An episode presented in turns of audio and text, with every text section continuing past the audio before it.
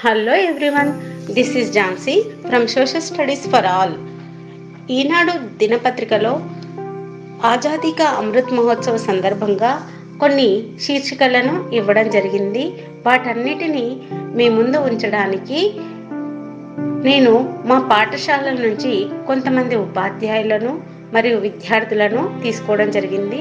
వారు వినిపించేటువంటి కొన్ని సంఘటనలను విందామా మరి? ఆజాదీ కా అమృత్ మహోత్సవ సందర్భంగా డిసెంబర్ పద్దెనిమిది రెండు వేల ఇరవై ఒకటో సంవత్సరంలో ఈనాడు దినపత్రికలో ప్రచురితమైనటువంటి ఒక వ్యాసం.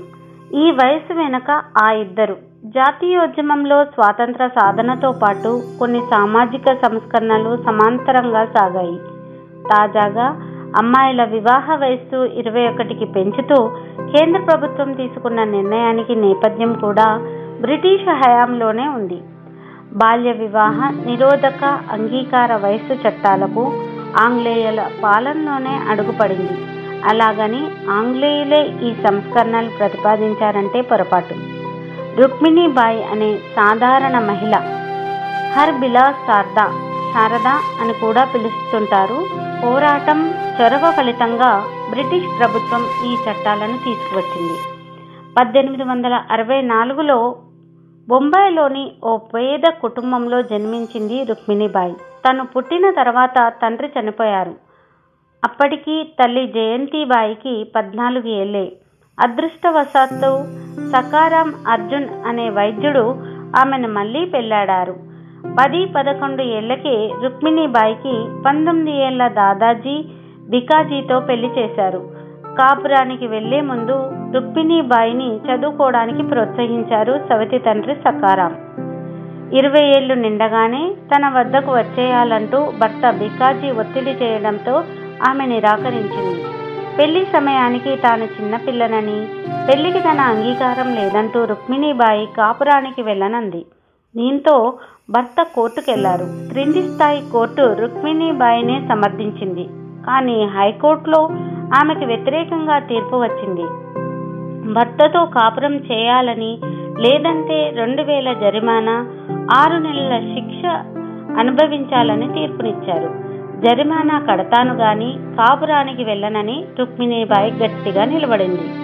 ఈ కేసు కాస్త ఆసక్తికరంగా మారి బాల్య వివాహాలపై వాదనల దిశగా మళ్ళింది. తన సవతి తండ్రితో పాటు అనేక మంది సంస్కరణవాదుల మద్దతు రుక్మిణీబాయికి లభించింది.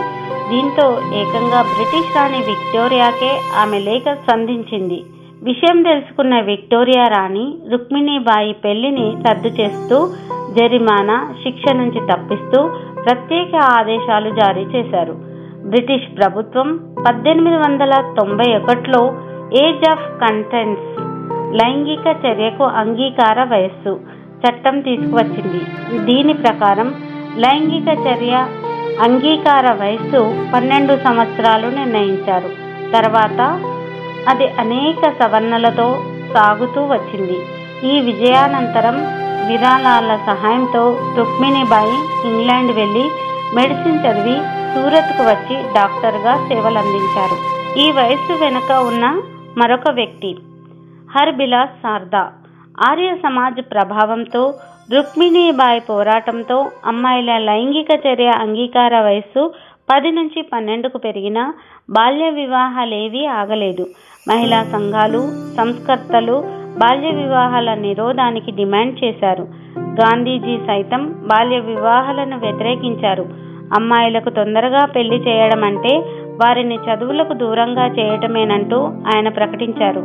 అనేక విజ్ఞప్తులు ఉద్యమాల తర్వాత పంతొమ్మిది వందల ఇరవై తొమ్మిదిలో హర్ బిలాస్ సార్దా చేతుల మీదుగా ఈ చట్టం ఆవిష్కృతమైంది. అజ్మీర్లో జన్మించిన హర్బిలాస్ సంఘ సంస్కర్త దయానంద సరస్వతి శిష్యులు ఆర్య సమాజ్ సభ్యుడు దయానంద సరస్వతి వారసులుగా పేర్కొనే ఇరవై మూడు మంది సభ్యుల పరోపకారిణి సభలో హర్బిలాస్ ఒకరు. బ్రిటిష్ ప్రభుత్వంతో మున్సిపల్ కమిషనర్గా న్యాయమూర్తిగా పనిచేశారు. పంతొమ్మిది వందల ఇరవై నాలుగులో సెంట్రల్ లెజిస్లేటివ్ అసెంబ్లీకి ఎన్నికైన తర్వాత బాల్య వివాహాల నిరోధక బిల్లును ప్రవేశపెట్టారు. వివాహానికి అమ్మాయిల వయసు పద్నాలుగు అబ్బాయిల వయసు పద్దెనిమిదిగా ఆమోదం పొందింది. పంతొమ్మిది వందల ముప్పైలో చట్టమై అమల్లోకి వచ్చింది. హర్ బిలాస్ సార్దా శారదా పేరిటే ఇది శారదా చట్టంగా ప్రాచుర్యంలోకి వచ్చింది.